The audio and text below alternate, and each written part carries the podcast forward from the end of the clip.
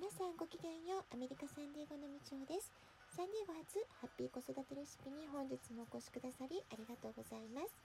みんな違ってみんないい。ママが笑顔なら子供も笑顔。子育てで悩んでいることの解決のヒントが聞けてホッとする。子育てがちょっと楽しく思えてきた。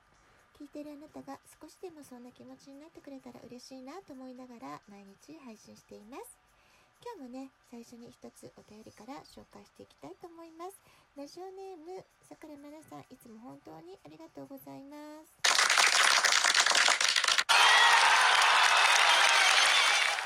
はい28回のトークに、えー、時代の変化にアンテナを立てようのねコメント感想をいただきました。読みますね。先入観を捨てて時代に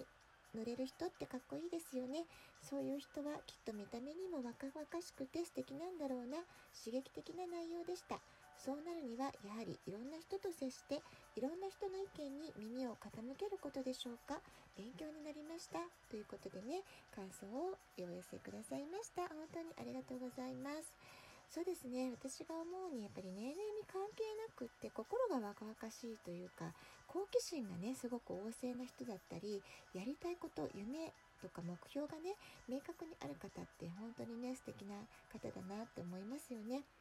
生きている間、えー、ずっと学びは続きます。いくつになっても自己成長を諦めない。そういう方はね、とても生き生きして素敵に見えますよね。まあ、そういう大人を目指して私も過ごしていきたいなと思います。そしてね、そういう姿をね、子供たちも後ろ姿しっかり見てるんじゃないかなと思うので、皆さん一緒に頑張っていきましょう。はい、今日はですね、 back to school 新学期の時期ということで、えー、引き続き言語能力をテーマにね、少し話していきたいなと思っています。すべての学問の基礎となる、えー、言語能力ということですね。で、今日は起承転結と三部構成というテーマで、文章を書く時の型についてね、お話ししていきたいと思っています。国語の指導内容も時代とともに変化っていうのを感じています。えーまあ、国語の指導内容で中心になるのは読解力であるってことはそこは変わらないと思うんですけれども話す聞く自分の意見を発表するそういったね学習にかなり時間をかけるようになってきてるんじゃないかなっていうふうに思います。えー、そんな中子どもたちの作文指導もねちょっと変わってきてるんじゃないかなっていうふうに感じてるんですね。でこれまで日本の教育では、え長い間起承転結の形で作文指導を教えてこられたんじゃないかなって気がするんですけれども特に私たち親の世代はね日本語の文章は必ず起承転結で書くっていう認識をお持ちになってる方結構多いんじゃないかなと思うんですね。ただこの起承転結っていう方はあくまで、え漢詩の構成から来てるんですね。であくまでその中国の古典の詩の構成であるところから起承転結っていうのが来てますので論理的な文章を書く時の構成にはふさわしくないんじゃないかっていう議論がね、えー、前々からあったようなんですね。で実際今小学生の子どもたちが学習しているような説明文の構成を見てみますと必ず「始め」「中」「終わり」っていうふうに3つの構成要素で学んでいますので今起承転結の方っていうのを教えられてないんじゃないかなっていうふうに思います。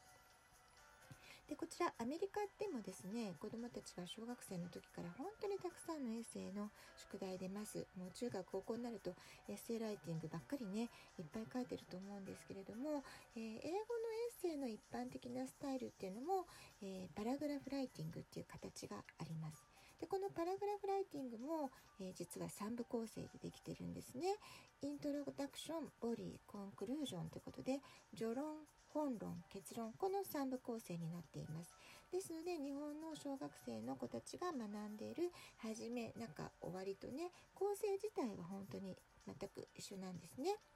でこの英語で言われるパラグラフライティングのパラグラフっていうのは日本でいうところの段落ってことになります。このパラグラフライティングでは結論にあたる主張が文章全体の最初のパラグラフ段落に書かれています。続いてその根拠が1つ以上の段落によって説明されているって形なんですね。で最後の段落コンクルージョン結論の部分ではこれまで詳しく説明してきた本論にあたる部分をもう一度要約して書いてみたり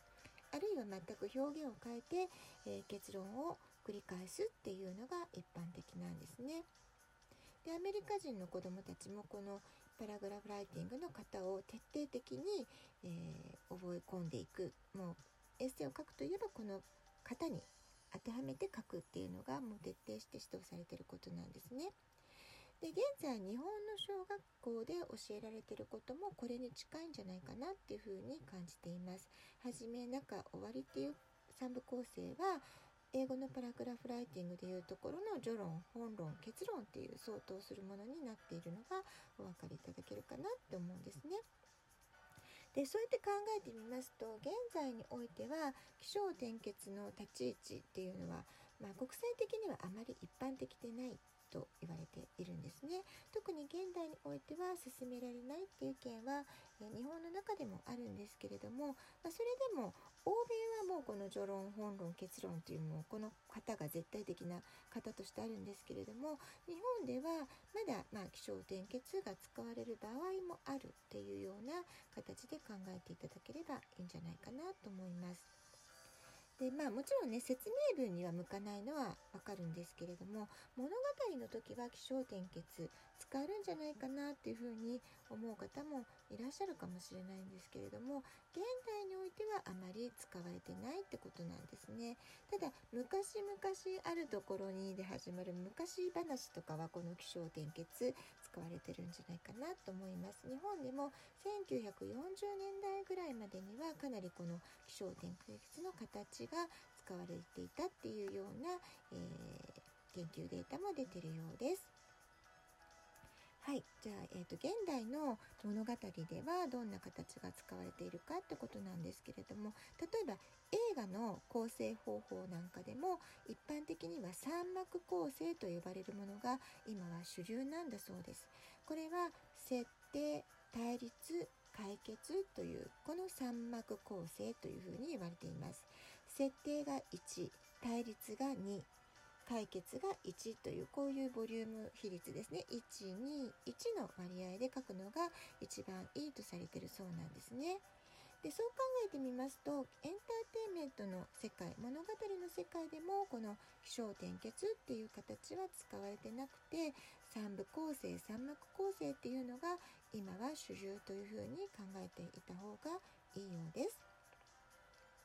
はい、さらに英語の場合ですね日本語のような婉曲的な言い方っていうのはあまりないのでストレートな表現が多い分、えー、まあ、明確に論理的な、えー、言語であるということが言える、まあ、そういう特徴を持っている言語だと思うんですけれども、えー、まあ、英語の場合は伝えたいポイントを明確に分かりやすく伝えるってことが日本語以上に表現としては重要視されるような傾向が強いんじゃないかなというふうに思っています。例えば英語の表現で What's your point? という表現がありますけれども相手の説明が回りくどかったり意味がわからない時によく使われる質問なんですね。つまり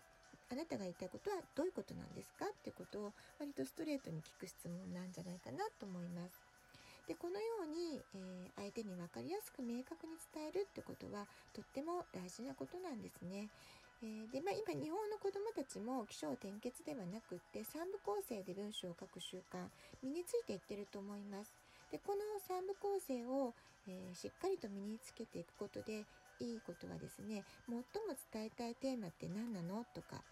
一番伝えたい大事な結論は何なの？つまり What's your point ってことを常に考えるようになるんですね。ですので論理的で分かりやすい文章が書ける説明ができるってことにつながっていくんじゃないかなっていうふうに思っています。子どもたちに文章を書くときことを教える時にはえー、今はもう起承転結ではなくって3部構成3幕構成で教えていきましょうっていうことなんですね。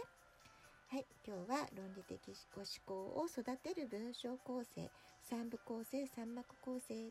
教えていきましょうっていう話をさせていただきました。是非ね子どもたちとも作文を書く宿題が出た時には、えー、話し合ってみてほしいなっていうふうに思います。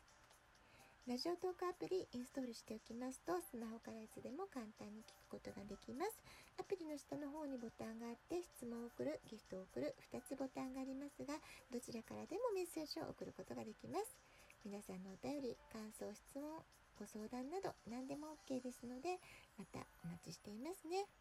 では今日はこの辺でおしまいにしたいと思います。今日も素敵な一日をお過ごしください。ごきげんようみちおでした。さようなら。